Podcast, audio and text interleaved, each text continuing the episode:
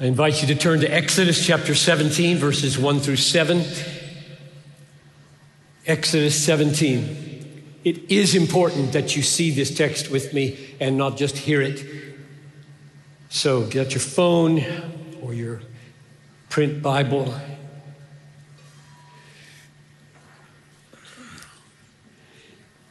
The people of Israel have been enslaved for hundreds of years in Egypt.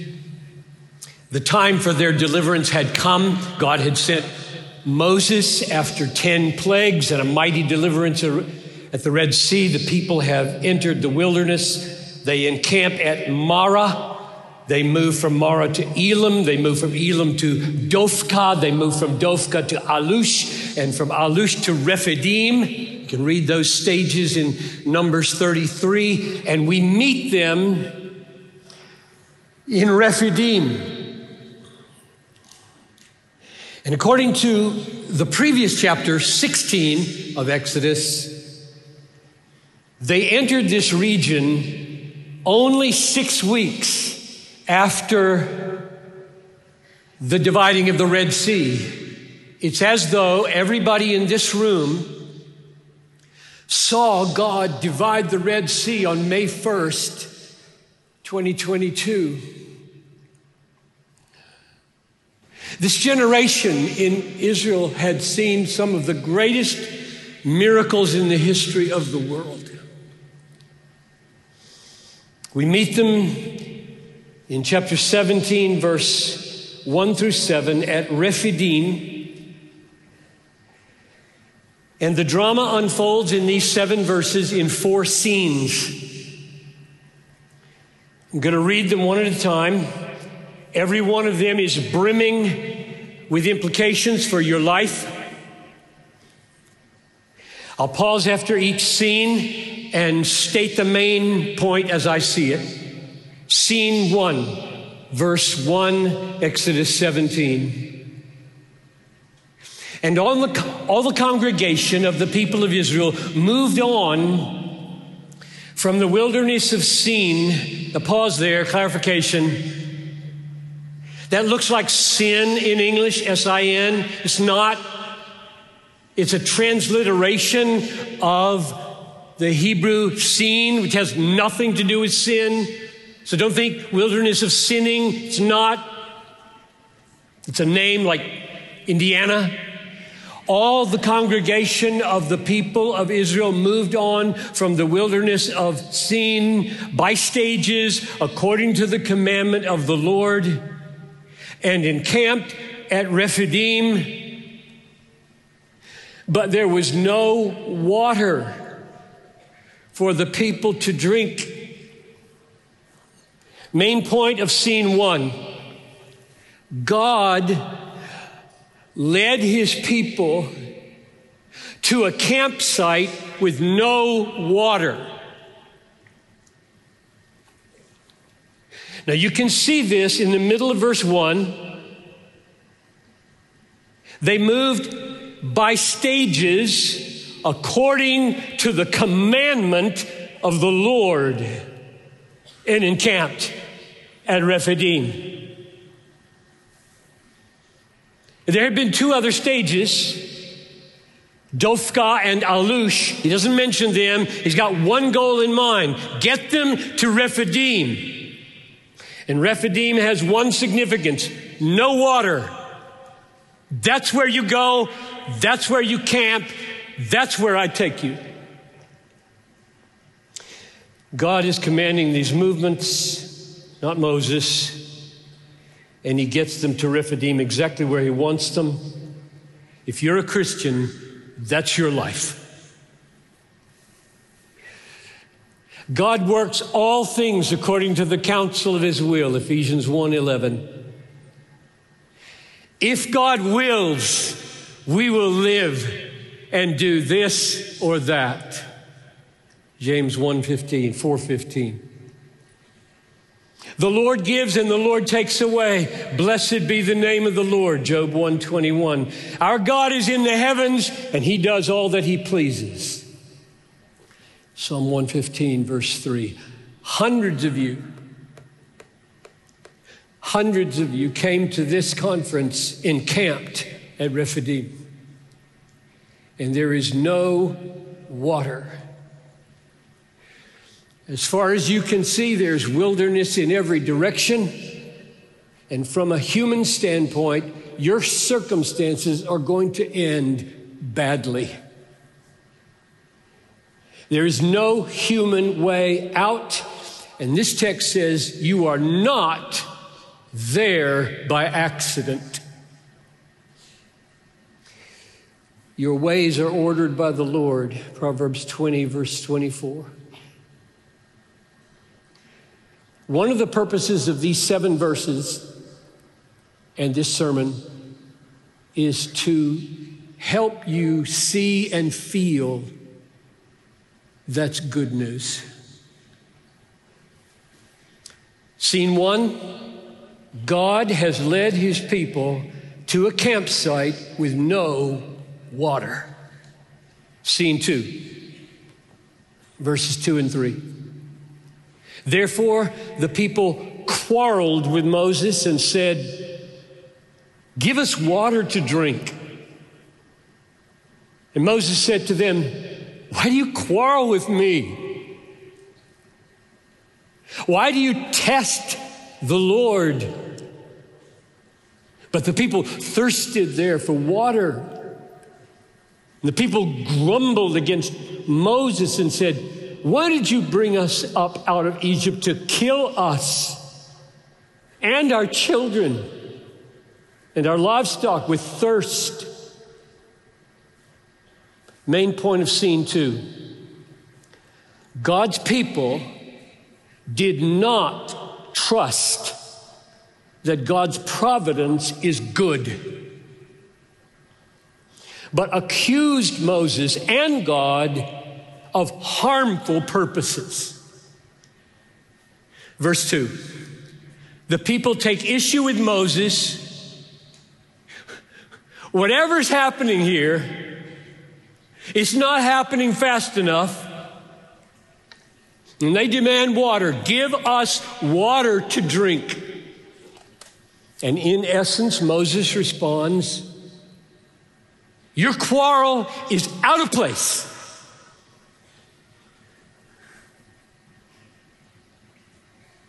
It's not a quarrel with me. When you quarrel with me, you try God's patience? Why do you quarrel with me? Why do you test the Lord? And verse 3, you with me? Verse 3 gives the heart of their indictment. They don't ask, Why'd you bring us up out of Egypt? It's not what they ask. They ask, Why'd you bring us out to kill us?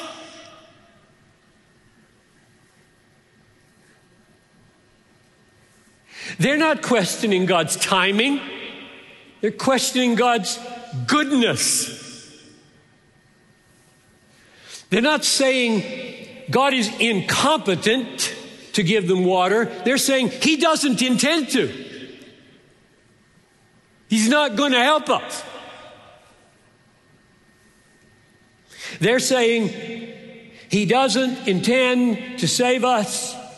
His purposes are not saving, they are murderous. And when Moses says in verse 2, Why do you test the Lord? There's a warning. Don't try God's patience, it runs out. For people who don't trust Him and despise Him, it runs out. we know how this story ends in the wilderness. Numbers 14, verse 22.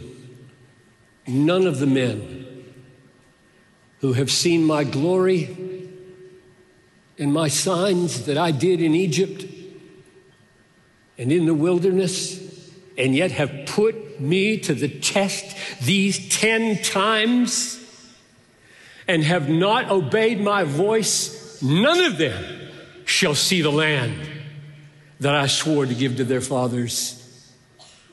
and none of those who despise me shall see it.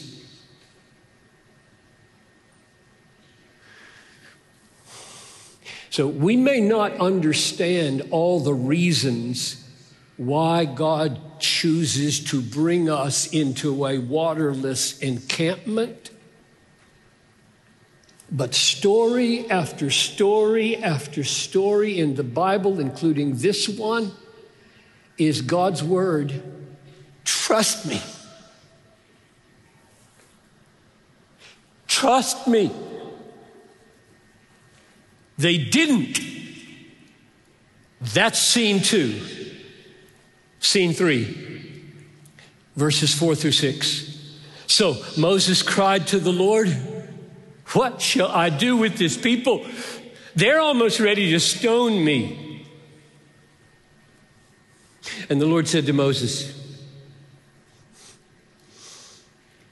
Pass on before this people and take with you some of the elders of Israel. And take in your hand the staff with which you struck the Nile, and go.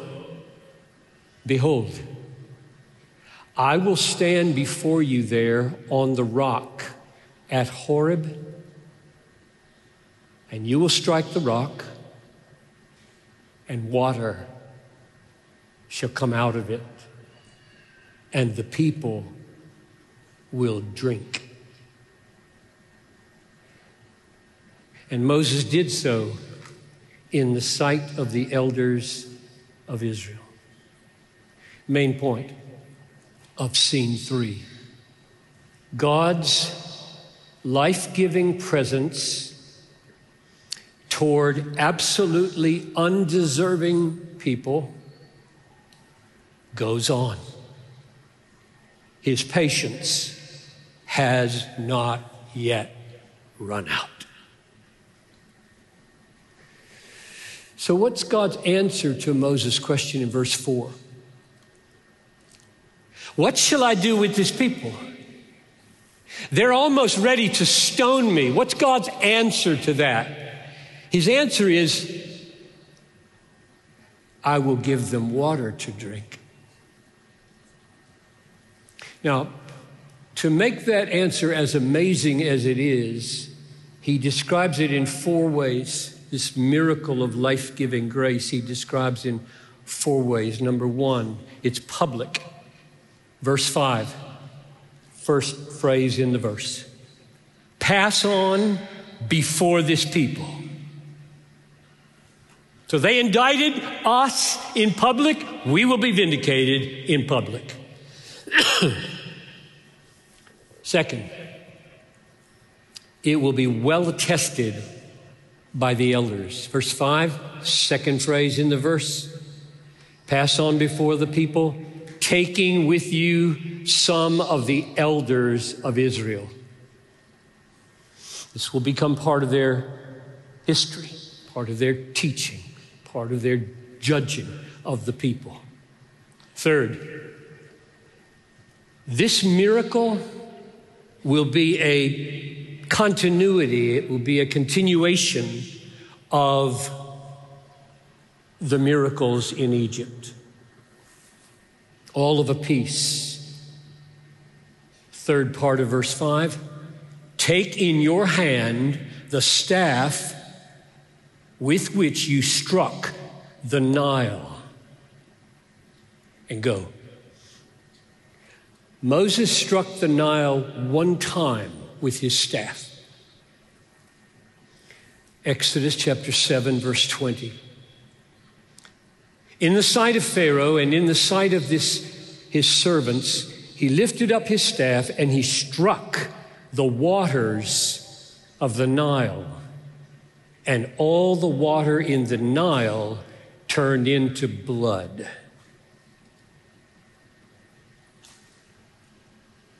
In other words, with this staff, I turned water into blood, and with this staff, I will now turn rock into water. All of a piece, same grace, same power, same God, then, today. Fourth, the miracle of life giving grace will come about by the Lord's presence. This is best. It's the best thing. This is the best thing in the text, I think. Verse 6 Behold, God says, Behold, I will stand before you there on the rock at Horeb. And you shall strike the rock, and water will come out of it, and the people will drink. I will stand before you there on the rock. He might have said, I'm done with this rebellious people. I'm done. Not going to be in their midst anymore. That's not what he said.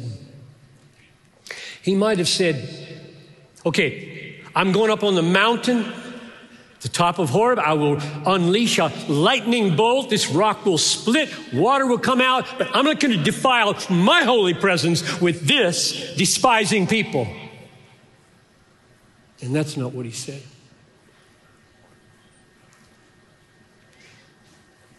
He said, When you strike the rock, I'll be standing on the rock before the people.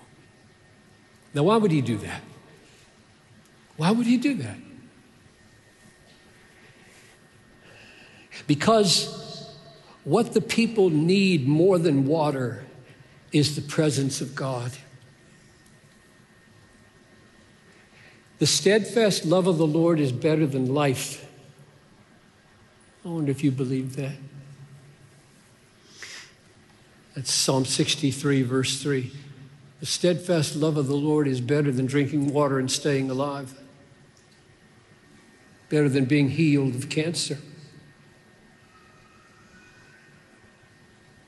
What, after all, was, was the point of choosing Abraham, guiding the patriarchs, bringing Israel into Egypt, delivering them with a mighty hand, bringing them out into wilderness? What was the point? he states the point in the next chapter, verse, verses 4 and 5 of Exodus 19. You yourselves have seen what I did to the Egyptians and how I bore you on eagle's wings and brought you to myself. I'm going to take my stand on the rock that will give you life because my presence is your life. I brought you out of Egypt to myself. You think you need water? You think you need water in the wilderness? You need me.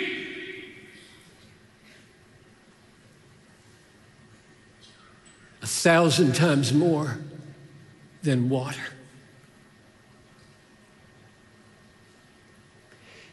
So, scene number three God's life giving presence toward undeserving people goes on. His patience has not run out. Scene four, last scene verse 7. And he, that is Moses, he called the name of the place of, he called the name of the place Massah and Meribah because of the quarreling of the people of Israel and because they tested the Lord by saying, Is the Lord among us or not. Main point of this scene Moses memorializes their failure to believe in God's saving presence. He memorializes their failure. This story does not have a happy ending. There's no repentance. There's no awakened faith. There's not even any water, just the promise of water. Verse 6, in the middle of the verse, the people will drink. And no doubt the water came, and no doubt they drank.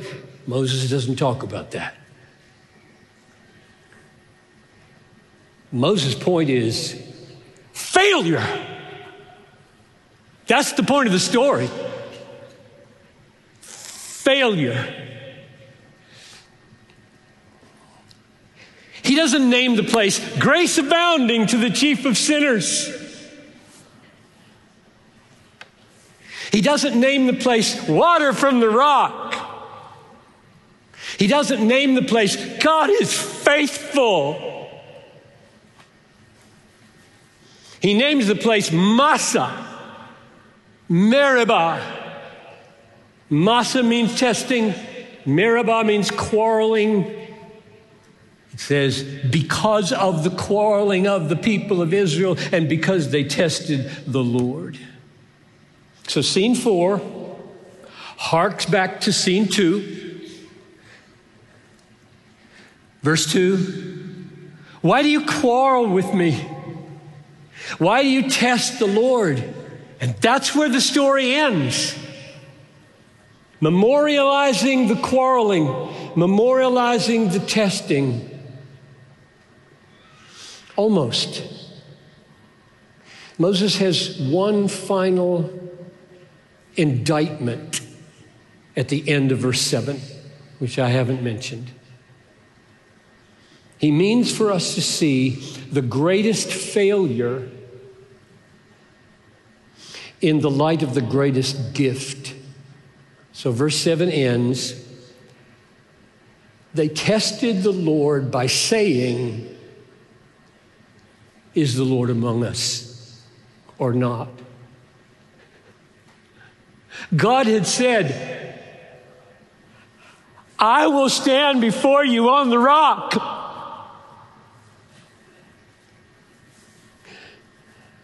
And the people said, We don't even know if he's here.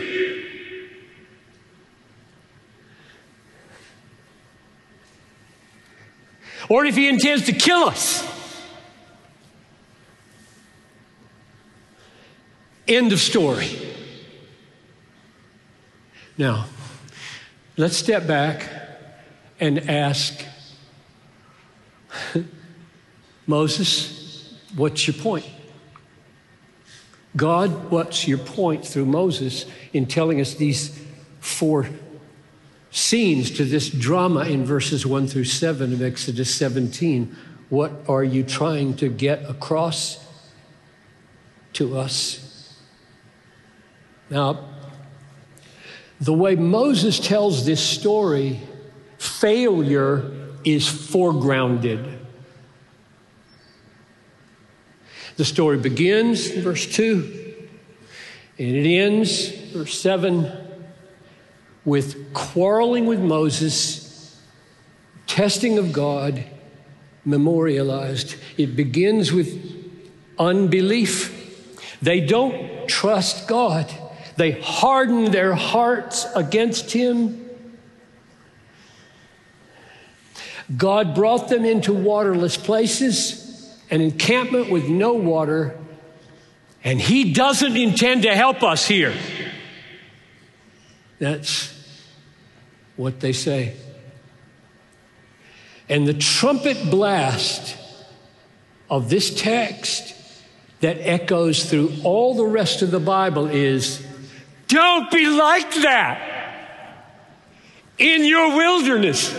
Don't be like that. I mean, listen, Psalm 95, verse 7. Today, if you hear his voice, don't harden your hearts as at Meribah on the day of Massah in the wilderness when your fathers put me to the test and put me to the proof, though they had seen my work. Don't do that. TGCW. Don't do that. Or Hebrews chapter 3, verse 7, as the Holy Spirit says, Today, if you hear his voice, don't harden your hearts as in the rebellion on the day of testing in the wilderness. Or 1 Corinthians chapter 10, they all ate the same food, manna they drank the same spiritual drink. Nevertheless, with most of them, God was not pleased, for they were overthrown in the wilderness. We must not put Christ to the test as some of them did. Now, these things happened to them as an example. They were written down for our instruction. Therefore, let him who thinks that he stands take heed lest he fall. Don't be like them. World, centuries 2022 don't be like them. In other words this, this failure of israel to trust god in the wilderness reverberates through the whole bible. And the message is this when god brings you into a waterless encampment, and you see wilderness stretching in every direction and no way out, don't be like that. Don't question him.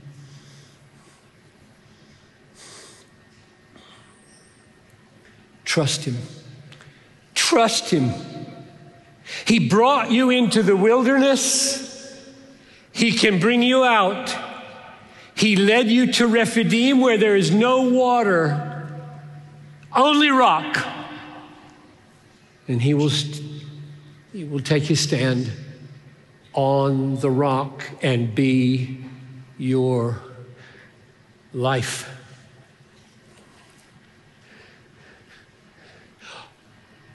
Or will he? in 2022. For many of us, the greatest obstacle to joy,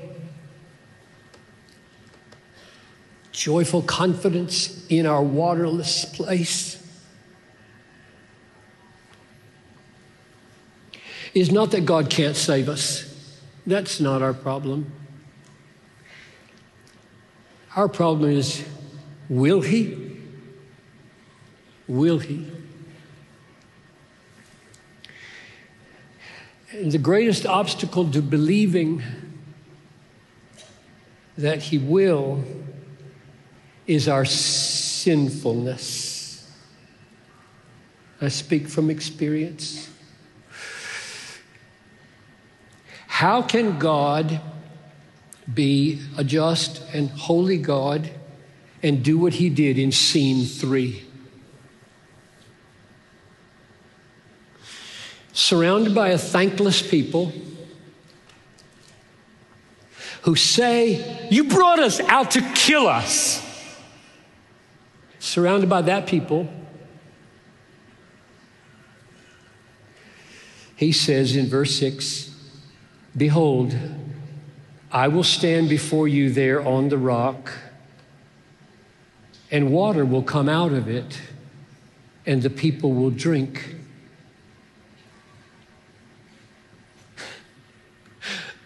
How can God be righteous and act as though the despising of his name had so little consequence? Our very hearts cry out, I've scorned the name of the Lord.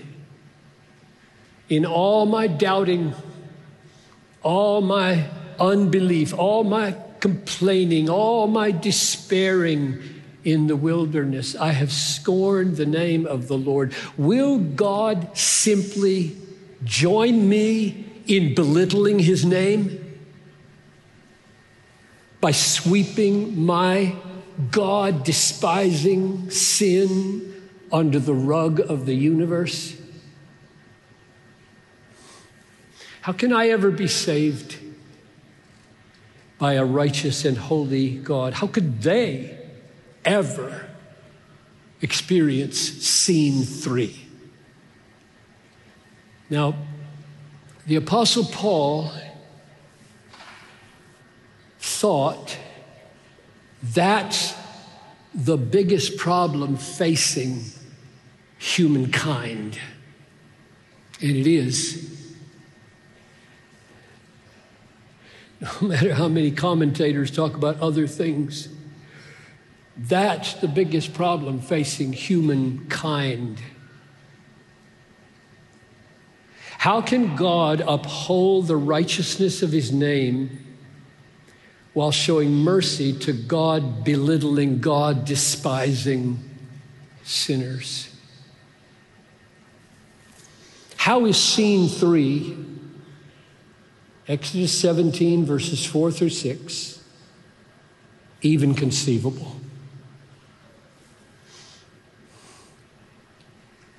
God offering himself as our life, surrounded by the outrage of people indicting him as evil. How's that possible? And Paul's answer, and I think it's probably the most important verse in the Bible. His answer is Romans chapter 3, verse 25. I'll read it to you. God put Christ, the Son of God, the eternal second person of the Trinity, God put Christ forward as a propitiation. That means a satisfaction of God's righteousness. God put Christ forward as a propitiation by his blood to be received by faith. And here comes the sentence. This, this putting Christ forward by his blood, this was to show God's righteousness. Because in his divine forbearance, he had passed over former sins in scene three.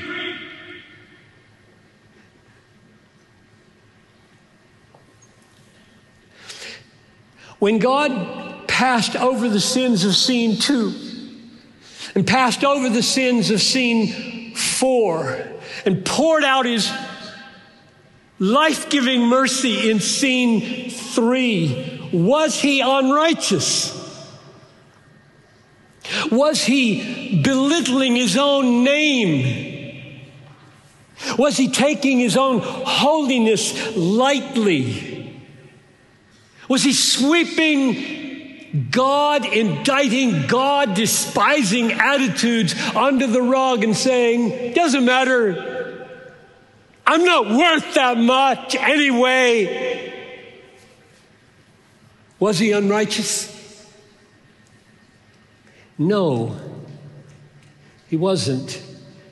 And the reason he wasn't is because he knew that 1,400 years later he would vindicate his righteousness for passing over sins. The death of Jesus is the thunderclap of this truth. No sin is ever merely passed over. None. It will be paid for in hell, or it will be paid for on the cross no quarreling with God's word, no testing of God's patience ever goes unpunished. Ever. God's righteousness is absolute, and the unspeakable mercy of scene three, verse six, Exodus 17, that mercy is directly owing to the blood of Jesus.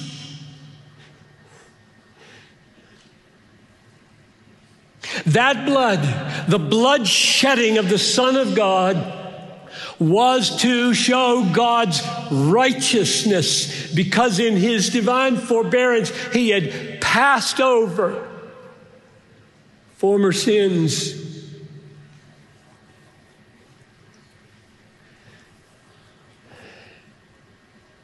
Every, now this is a sweeping statement. It, it will change, if you understand it and believe it, it will change the way you read the Old Testament.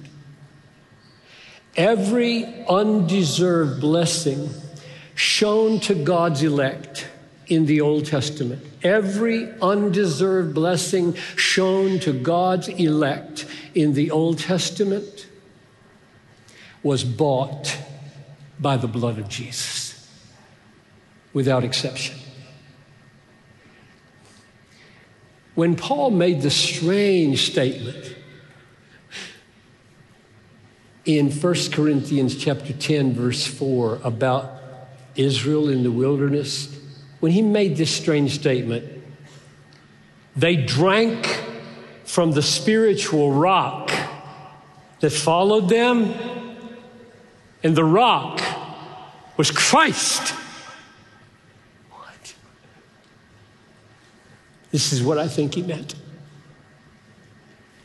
the undeserved blessing of water from the rock, the undeserved blessing of manna from heaven, the undeserved blessing of deliverance at the Red Sea, the undeserved blessing of guidance by the pillar of cloud and the pillar of fire, the undeserved blessing of Moses' leadership, all of it was owing to the cross of Christ.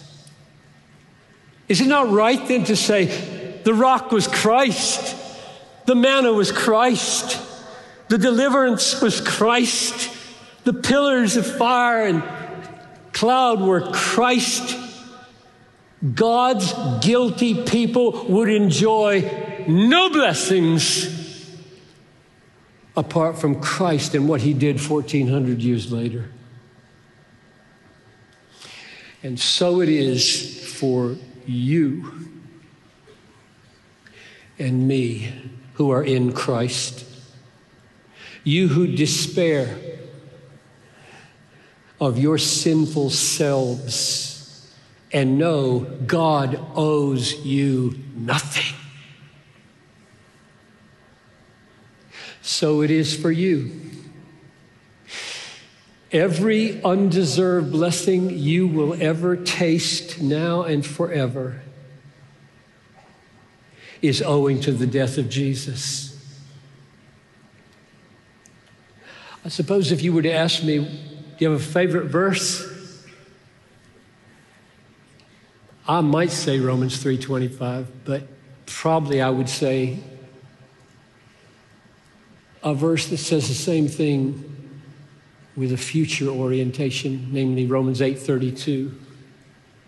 He who did not spare his own son, but gave him up for us all, will he not with him graciously give us all things?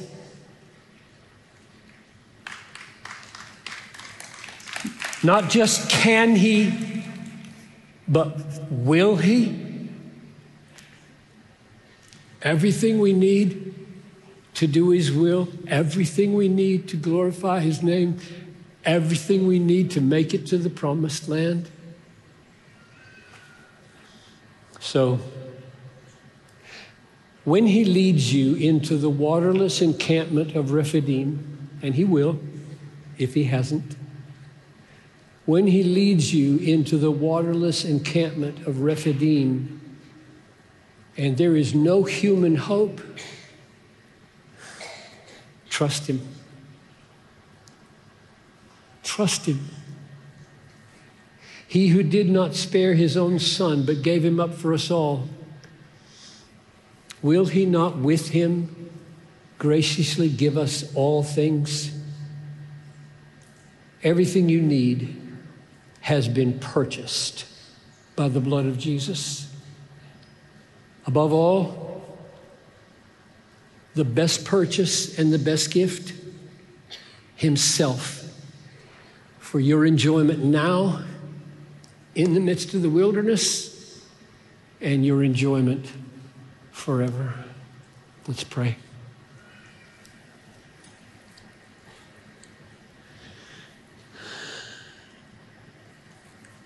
Father, please don't let us, any of us, harden our hearts in the wilderness of Rephidim where there's no water. Take away our questioning. Take away our doubting. Take away our complaining. Take away our despairing. Oh, grant us trust. Let this text and all the Bible strengthen, deepen, and make unshakable our confidence that in the wilderness you will be our life and you will bring us out into a promised land in due time. Yes, this in Jesus' name. Amen.